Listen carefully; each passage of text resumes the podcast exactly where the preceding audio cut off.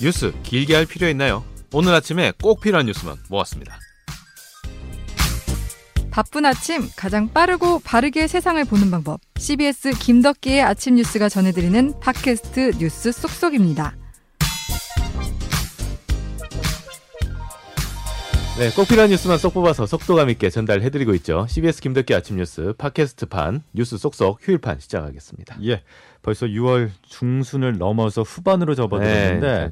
여러분 참 고생 많으셨을 것 같아요. 예, 왜? 아무래도 저희 청취자분들 중에서 조금 50, 60 분들이 계시기 때문에 음. 예, 백신을 접종하신 분들이 이제 서서히 주변에도 음. 있고 많은 분들이 있지 않을까. 예, 우리 김덕기는 그 백신 맞았잖아. 예, 저도 얀센. 예 젊음의 민방위. 상징 얀센. 네. 민방이기. 때문에 네. 예, 얀센 백신 한 방 딱 맞고 기분 좋게 아 나는 한 방에 끝났다라고 생각을 했었는데 야 그게 이게 그 다음 날까지 아, 몸이 욱신욱신해가지고 이게 얀센 맞고 쉽지 9시간 않았습니다. 뒤가 힘들다고 하죠. 예. 예. 밤부터 예, 밤부터 힘들 줄 힘든 것 몰랐는데. 같아요. 예. 그래도 지금은 괜찮아져서 기분이 좋습니다. 얼마나 마음이 편해요. 그러니까요. 예. 예. 부러워. 저희 중에 유일한 백신 아, 접종자네요. 그렇네요. 네. 혹시 저기 우리 국제부의 장성주 기자는 안 네. 맞았어요? 아 저도 얀센 맞았습니다. 아니 갑자기 뭐 장성주 기자 갑자기 소개를 해주셔갖고 네. 저도 당황했는데 예 제가 오늘 장성주 기자를 이렇게 모신 이유가 있잖아요. 그렇죠. 오늘은 좀 약간 국제적인 이슈를 좀 다룰 거기 때문에 우리 국제부의 아침 지킴이 예, 장성주 기자와 함께 어, 팟캐스트를 또 진행해 보려고 합니다. 네. 어떤 내용을 네, 우리가 지난주에 여러 가지 이슈들이 너무 많아서 약간 음. 묻힌 경향이 있는데 문재인 대통령이 정말 그 코로나 끝나고 처음 진짜 네. 정말 오랜만에 직접 이제 유럽 순방을 했는데 G7 정상회의에 초청국으로 참여도 하고 이게 의전이 상당히 화려했어요. 음. 네. 어, G7 정상회의에서도 우리나라가 상당히 국격이 많이 올라갔다. 음. 이거를 좀 체감할 수 있는 계기가 아니었나 이런 생각이 들어서 이번엔 요 얘기를 조금 더 해보려고 해요. 그러니까 정치권을 중심으로 여당 같은 경우에는 G7을 통해서 분명히 국격이 올라갔다는 게 증명이 됐다라고 음. 했고 야당이라든지 일부 보수 언론을 보니까 그 정도는 사실 아니고 음. 예 조금 거리를 두는 모습이 있었는데 네. 실제로 그러면 어땠는지 우리가 그렇죠. 한번 평가할 건 거죠. 평가하고, 예. 예, 좀 아닌 건 또 아니다 얘기하고 뭐또 네. 그렇게 해야겠죠. 그 가장 논란이 됐던 게 그 사진 한 장이잖아요. 문체부에서 올린 아, 사진 한 장으로 보는 네. 대한민국의 위상.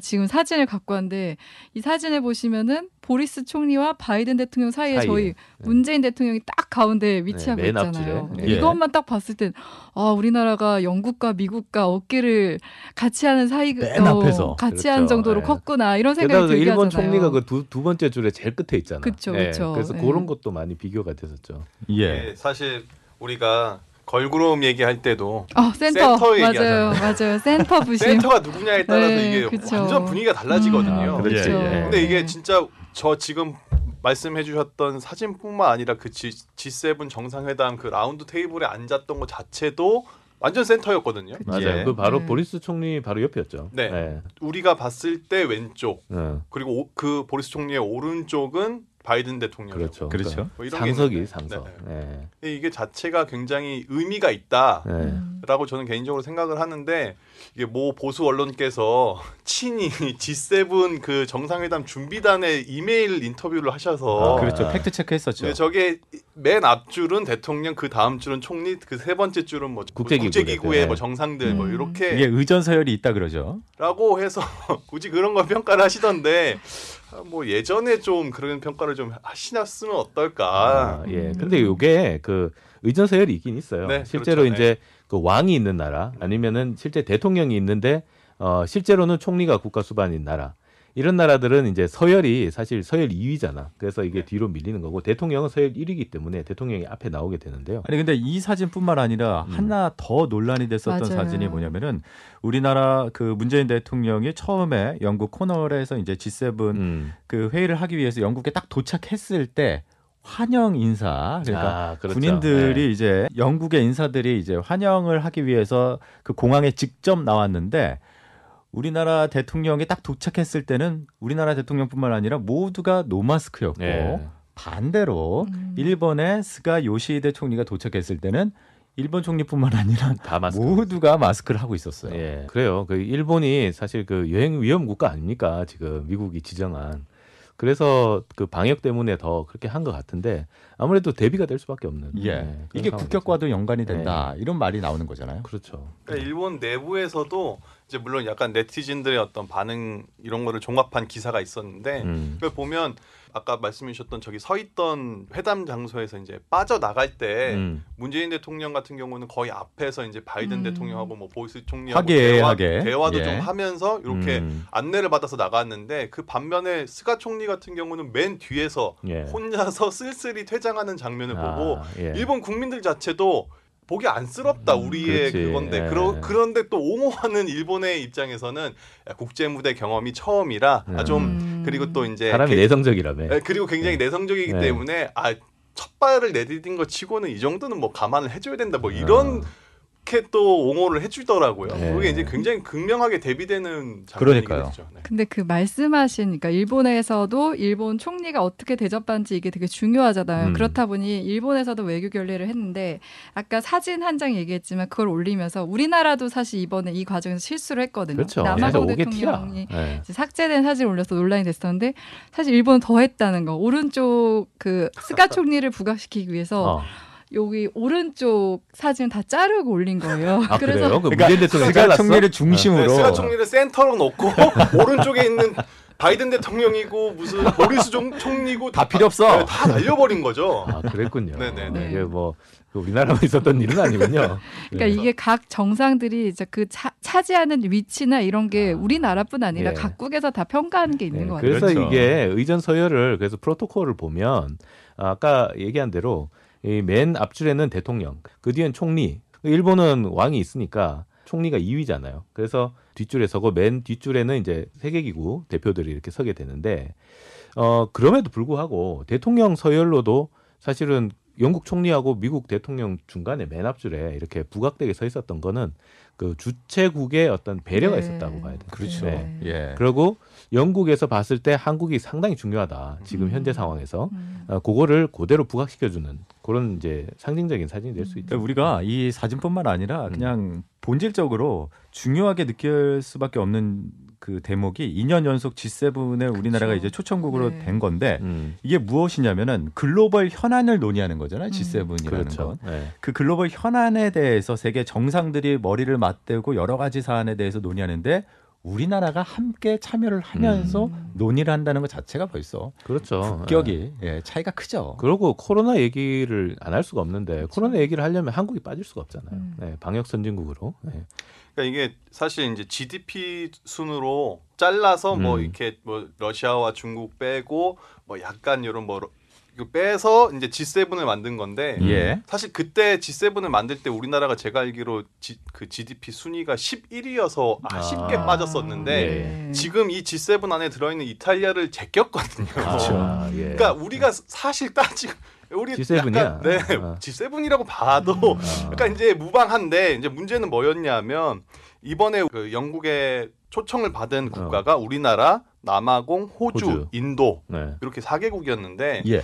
원래는 이 4개국을 합쳐서 D11 그러니까 데모크라시 음. 11이라고 해서 이 11개국을 좀 이제 G7에서 이제 격상해서 약간 음. 11개국이 같이 하자 약간 이런 분위기가 있었는데 예. 이제 남아공, 호주, 인도 같은 경우는 사실상 영국 친영국이 그렇죠. 영연방이죠. 네, 영연방- 커먼웰스라고 하는데. 예. 네, 그렇죠. 영연방이기 때문에 이제 다른 국가들이 반대하는 그렇지. 였는데 우리나라는 유일하게 일본 일본이 네, 안 된다고 네, 그렇죠. 일본만 빼면 네, 다들 다들 저는 이해가 돼요. 또 일본 입장에서는 아시아 얼마나 유일의 네, 그 긴장하면 G7이 되고. 싶었던 그런 게 좀 있었는데 그렇죠.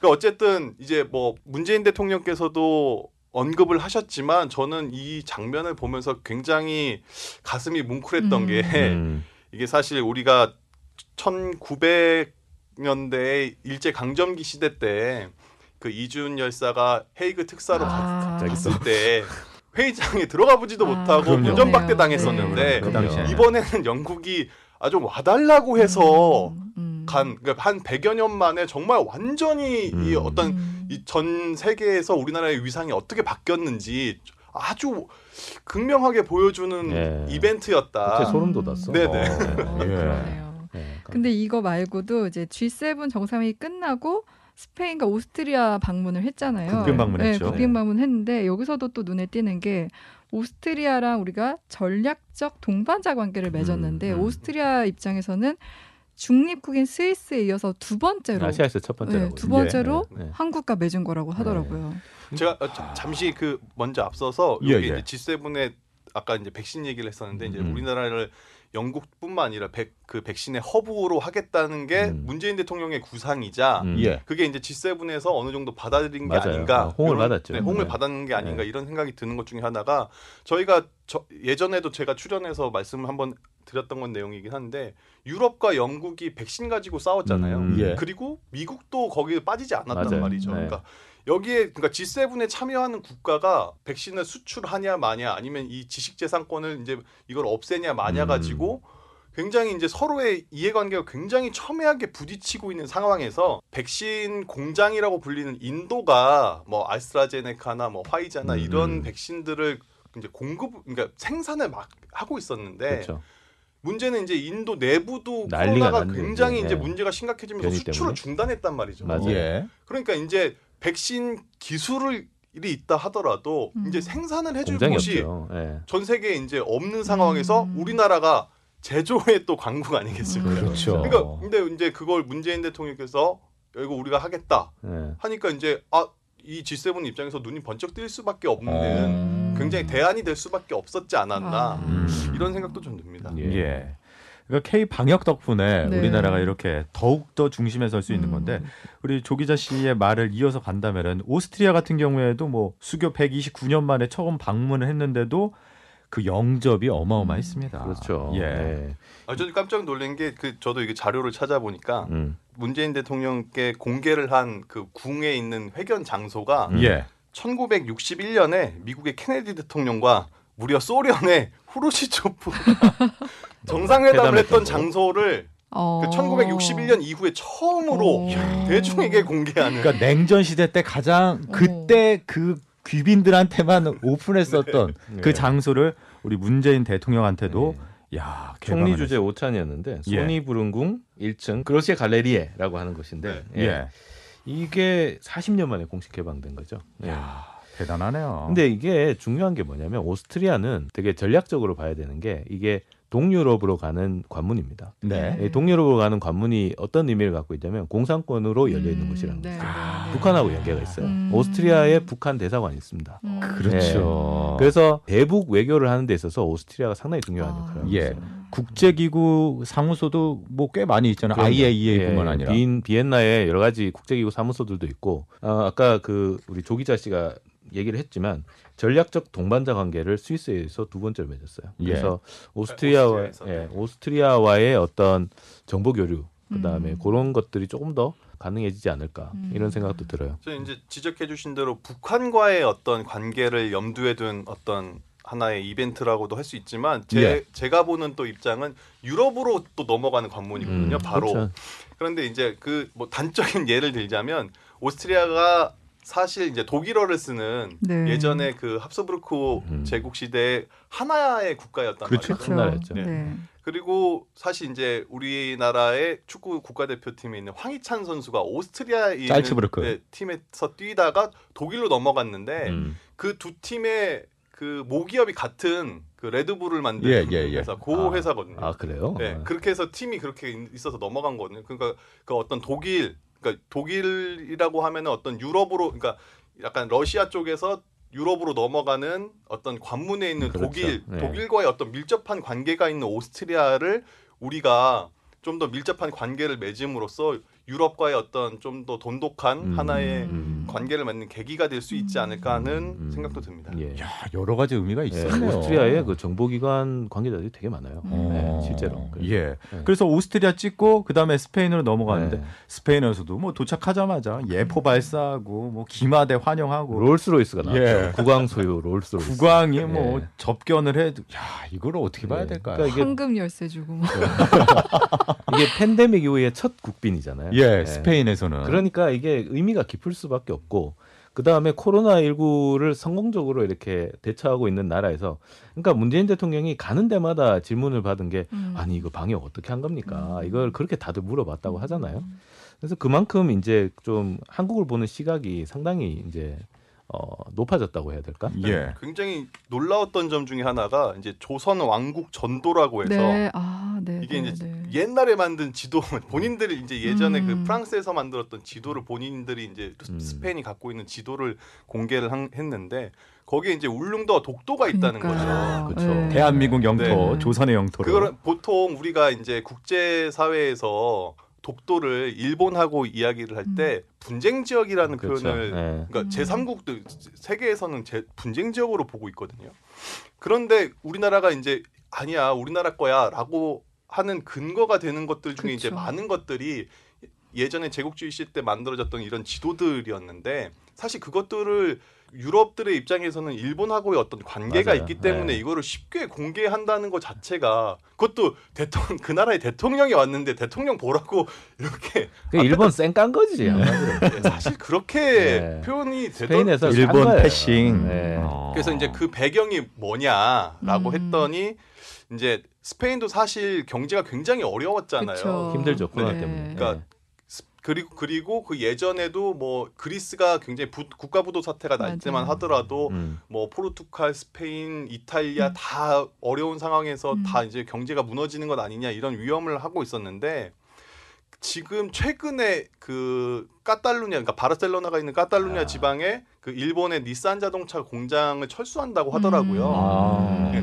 그래서 그거하고 약간 맞물려서 아, 예, 일본 제끼고 아. 한국 우리나라 아. 공장을 또 유치할 수 있는. 그러니까 이게 음. 지금 오스트리아도 그렇고 스페인도 그렇고 결국에는 이제 전기 자동차에. 들어가는 네. 배터리 음. 요 배터리 공장들을 오스트리아에도 우리나라가 짓고 음. 이제 스페인도 그거를 어떤 유치하기 위한 아. 하나의 계기로 삼았다 이런 음. 평가들이 있더라고요. 그 예. 이유가 보면 사실 이제 유럽 같은 경우는 조만간 내연기관 자동차를 아예 퇴출시켜 버릴. 거예요. 음. 아예 이제 만들지 않을 거라서 그러면 그 다음 next step이 next step이 뭐냐 했을 때 이제 배터리잖아요. 음. 전기차. 이 전기차는 사실 그 전기차에 들어가는 배터리도 그렇고 세계적으로 1위는 중국이거든요. 음. 근데 전기차 배터리 뭐 중국이 1위인데 사실 바이든 대통령 취임 이후 바이든 음. 대통령이 내건 그러니까 중국을 기치가 견제하자고. 예. 중국을 견제하는데 우리 모두 동맹국들과 함께 손잡고 음. 어깨를 걸고 음. 중국을 하자 하는 것도 이번에 G7에서 맞아요. 극명하게 나왔잖아요. 이- 거의 공동 성명에선 처음으로 중국을 아예 대놓고 저격하는 것들이 음, 나왔는데 그러면 중국을 위해서. 생산한 네. 배터리를 유럽이 그렇다고 해서 이제 덥석덥석 이제 그렇죠. 갖고 온다거나 네, 수입한다거나 이용한다거나 이런 게는 이러기에는 사실 이 전체적인 틀에서 봤을 때는 쉽지가 않죠. 그리고 음. 이제 중국이라는 국가 자체에 대한 어떤 신뢰도 이런 음, 것도 문제들이 그렇죠. 되기 때문에 네. 그럼 그 다음 국가가 어디냐라고 눈을 돌려봤을 때또 음. 한국이라는 음. 국가가 한국밖에 없어요 지금 배터리. 야 네, 네. 이렇게 또 국격이 올라가네요. 네. 어, 이렇게 막- 나오기 때문에 사실 이제 세계 각국에서 백신도 그렇고 전기차 배터리도 그렇고 음. 한국에 대해서 굉장히 러브콜을 보낼 수밖에 그렇죠. 없는 상황이었다. 수소 관련 기술들도 이제 네. 한국에서 지금 수소 기술은 네. 우리나라가 뭐 1등이죠. 그러니까 이제 수소 관련 원천 기술은 또 유럽이 좋아요. 그래서 음. 이제 약간 백신도 그렇고 원천 기술은 이제 저쪽에서 보유하고 있고 우리가 제조 생산을 생산. 하겠다. 네. 이제 이런 쪽으로 이제 상용화 쪽으로 이제 우리나라가 음. 접목을 하면 이제 사실은 중국을 견제하는 입장에서는 음. 한국밖에 없는 거지. 음. 예. 그러니까, 예. 아니 뭐 조기자 씨가 잠깐 언급해줬지만 마드리드 시장이 선물한 황금 열쇠가 그 어떤 문이라도 열 수 있다는 그런 상징을 갖고 있다면서요. 아, 그래요? 그러니까 이제 뭐 그냥 돌리면 돼요. 열쇠 받았으니까. 몇 돈이야? 예.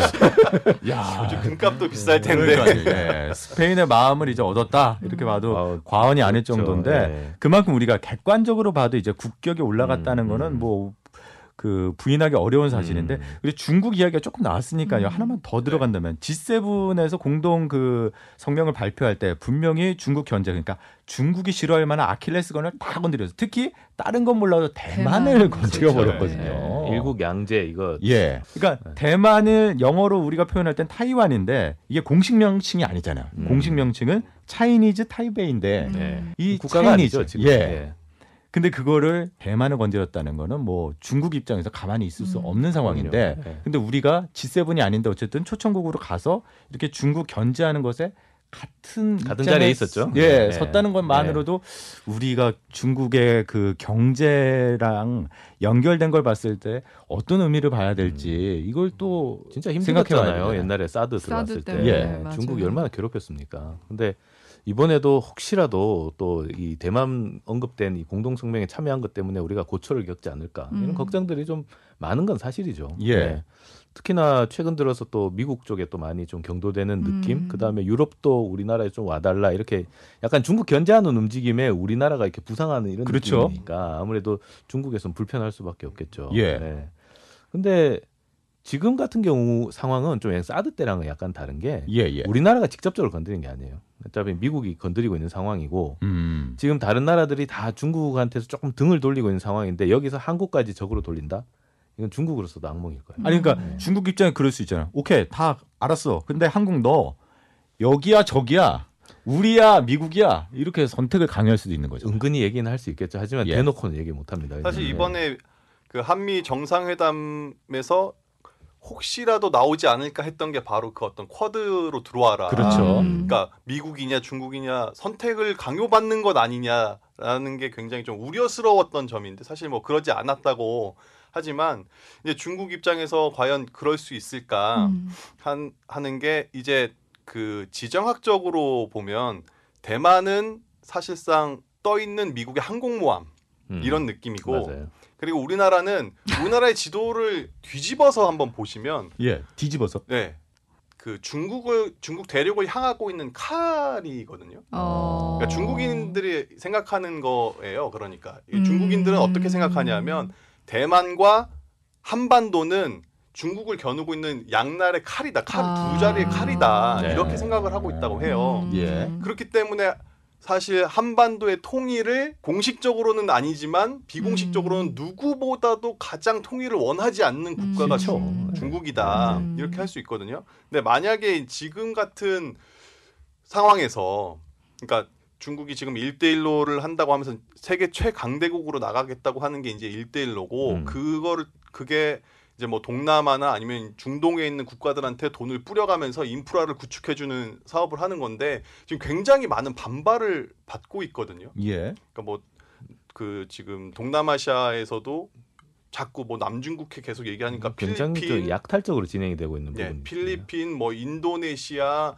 뭐 베트남, 넌 할 것 없이 모두가 사실 이제 중국하고 어떤 음. 그 중국을 불편하게 생각을 하고 있는 상황이고 근데 이런 상황에서 만약에 한국의 역사를 잡고 선택을 강요하겠다고 음. 한다면 과연 이게 그러면 진짜로 어떤 그 제국주의적인 제국주의 시대의 어떤 패권적인 모습으로 비춰질 수 있거든요. 어. 그럼 그거를 그럼 중국이 진짜로 감당할 수 있을까라는 음. 점은 실제로 예. 근데 저기 중국이 그동안 나왔던 톤을 봐도 네. 옛날에 그 사드 때만 해도 엄청나게 차가웠어요. 맞아요. 근데 지금 같은 경우는 그 저 중국이 한국한테 되게 살가워요. 음. 어. 네. 어떻게든 좀 이렇게 한국이 저쪽으로 안 돌아가게 하려고 음. 노력하는 모습이 미국 쪽으로. 예. 예. 그래서 한국이라도 일단 잡아야 된다. 야, 또 예. 이렇게 국격이 올라가네요. 예. 국격이 올라가는 것도 있지만 지정학적인 어떤 힘의 관계가 예. 예.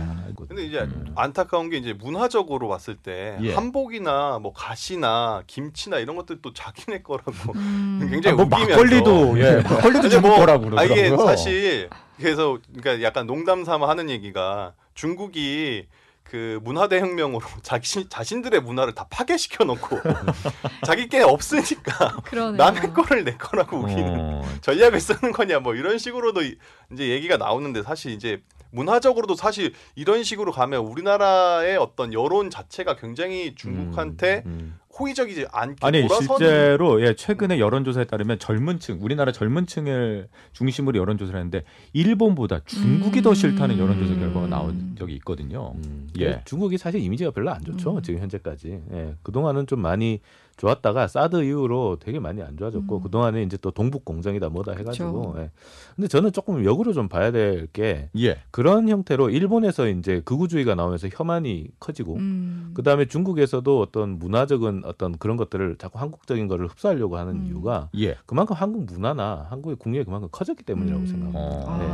아, 왜냐하면 일본 같은 경우는 지금 어, 한국에 대해서 혐한이 자꾸 나오는 이유는 옛날에 사실 그 제가 기억나는 게 시마 과장이라고 하는 일본 만화가 있어요. 그게 이제 일본 대기업 상사의 그 직원이 이제 계속 승진을 해 나가면서 나중에 이제 과장이 이제 이사까지 올라가고 사장까지 되는데 그때 나오는 게 80년도에 과장이 이 미국에 출장을 갑니다. 그래서 애한테 줄 선물을 이렇게 곰, 곰인형을 이렇게 사갖고 왔는데 미국 선물이라고 사서 줬는데 아. 나 밑에 보면 Made in Korea라고 아. 적혀 있어요. 그러면서 너무 부끄러워하는 거예요. 아. 그게 일본 사람들이 갖고 있는 한국에 대한 아. 인식이에요, 사실은.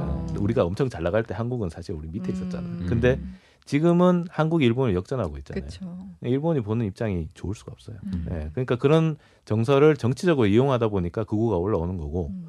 중국 같은 경우도 문화적으로 사실 자기들이 언제나 중화 문화적 대국이라고 생각하는데 문화가 지금 한국에 밀리잖아요. 그러다 보니까 자꾸 이제 그런 면에서 음. 한국 문화가 우리 거다. 음. 자꾸 이제 그런 식으로 얘기가 나오는 거 아닌가. 전 그래서 좀 음. 역으로 좀 생각해 볼 필요가 있지 않을까. 예. 음. 네. 저도 뭐 매주 시작할 때 BTS가 빌보드에서 몇 위에 있는지가 뉴스로 나오는 것 그렇죠. 자체가 네. 예 이미 뭐 이번에 뭐 순방 유럽 순방 할 때도 BTS 얘기가 그렇게 많이 나왔다고 음. 하죠. 예, 비엔나 미술사 박물관. 즉 유럽에 있는 온갖 유물들이 다 모여 있는 데 아닙니까? 예. 비엔나 옛날 합스부르크 왕가 때 모았던 그 비엔나 박물관의 관장이 그 얘기했어요. BTS 얘기를 했어요. 음. 과거의 그 화려한 문화를 대표하고 있는 그 박물관 관장이 한국의 BTS를 언급했다는 것 자체가 음. 문화적으로도 어느 정도 상당히 많이 우리가 뭐랄까 영토를 넓히지 않았나. 그러니까 사실 BTS 같은 경우는 보면 그 BTS가 얼마 전에 그 김치를 담궈 가지고 먹는 장면을 방송이 나갔거든요. 예 예. 그 이후로 이 아미 분들께서 김치 담그는 거 열풍이 불어서 야. 김치 담궈서 대단하네, 먹는 거를 대단해. 아니 이게 우리나라 사람이 아닌데 김치를 담궈 먹는 거를 저도 김치를 개인적으로 담궈서 먹어본 적은 없는 것 같거든요. 번거롭죠. 그러니까 그렇게 하는 게 어떤 이제 어떤 문화 강국으로서의 어떤 면모를 보여주는 게 아닌가. 그래서 인터넷의 어떤 이야기들을 보면 예. 이게 사실 이제 미국이나 이런 국가들이 인프라가 굉장히 속도가 늦잖아요. 그러니까 뭐 예를 들어서 미국에 살다가 한국으로 들어올 때 인터넷을 끊으려고만 해도 음. 그 쉽지가 않다고 한 달. 걸립니다. 저도 그 끊는데 시간 좀 걸렸어요. 예. 근데 요즘에 가입을 끊으면 되는 거 아닙니까? 아, 가위로 끊으면 돈을 겠습니다. 아, 그렇군요. 끊을 수는 있는데. 근데 요즘에 그 전화를 해서 아 나 이거 인터넷 이제 해지하려고 해 그러면은 왜 그러냐고 물어봤을 때 아 나 한국으로 돌아가라고 하면 어 내 딸이 BTS 좋아해 어. 아니면 뭐 누가 BTS 좋아해 음. 어 그러면서 속도가 굉장히 빨라졌다 그러더라고요 야. 아, 참 제가 오늘 약간 완전히 국뽕. 국뽕이죠, 국뽕. 예, 취하네요. 네. 예. 주모 한번 불러야 되는 거 아닙니까? 아. 취합니다. 예. 근데 뭐 우리가 정확하게 봐야 되는 부분이 있어요. 그쵸. 예. 그다음에 뭐 남아공 저기 뭐야 대통령을 자르고 이렇게 편집하고 이런 부분은 사실 좀 안 해도 될 그런 음. 것들인데 굳이 논란을 일으키고 그러니까 그게 좀 안타까운 네. 게이 말씀해주신 이런 실수들이 자잘한 실수들이 좀 있었더라고요. 뭐 음. 그러니까 오스트리아하고 하는 것도 국기를 뭐 국기를 독일 잘못 국기를 넣고. 올리고 네. 뭐 잘못 이런 올렸죠. 자잘한 실수가 있었는데 그- 그런 부분들이 좀 굉장히 안타까운 것 같아요. 그러니까 사실 어떻게 보면은 굉장히 큰 성과를 얻었음에도 불구하고 우리가 작은 실수를 통해서 그거를 오히려 좀 음. 그 평가를. 약간 예 음. 평가가 좀 이렇게 깎일 수 있는 음. 그런 걸 우리가 그 만들었다는 것 자체는 굉장히 좀 아쉬운 부분이라고 네. 볼수 있겠습니다. 어쨌든- 국격이 많이 높아진 건 음, 사실이다. 맞아요. 예. 네. 그게 뭐 다른 나라 입장에서 문재인 대통령을 뭐 그렇게 대접을 했다는 게 아니라 대한민국을 그렇게 그렇죠. 대접한 어, 거고. 저는 예. 이 말씀에 너무 공감하는 게 사실 이게 뭐 정부에서는 문재인 대통령을 사진 전면에 내고 이렇게 홍보를 하지만 사실 이 과정까지 오기까지는 방역도 국민이 없었으면 그럼요. 불가능했고 경제나 이런 것도 다 그렇죠. 국민의 예. 능력이라고 그렇죠. 생각을 네. 하거든요. 그러니까 이게 네. 비단 이 정부의 성과가 아니라 우리의 성과라고 생각하면 좋을 것 같아요. 중요한 거는 이제 이제 떠오른 기회를 잡아야 된다는 겁니다. 최대한 활용해서 우리가 실제로 G7에 올라가야 돼요. 이제 예. 음. 제가 항상 하는 말인데 국제 이슈에 좀 관심을 많이 가져야 돼요. 음. 우리나라에만 너무 바빠서 남의 나라 세계 바깥에서는 뭐 어떤 일이 일어나는지 관심도 없고 이러면은 네. 예, 국제 무대에 나갈 수가 없죠. 네, 김덕기 아침 뉴스 국제를 담당해주고 있는 장성규 기자의 어깨가. 무겁습니다. 네. 자, 김덕기 아침 뉴스 언제나 예, 여러분들께 생생한 뉴스, 넓은 시야를 가진 뉴스를 전해드리려고 노력을 하고 있습니다. 자, 네. 내일도 다시 김덕기 아침 뉴스로 다시 찾아뵙도록 하겠습니다. 자, 예. 그러면 자, 애청자 여러분 내일 다시 만나요. 만나요.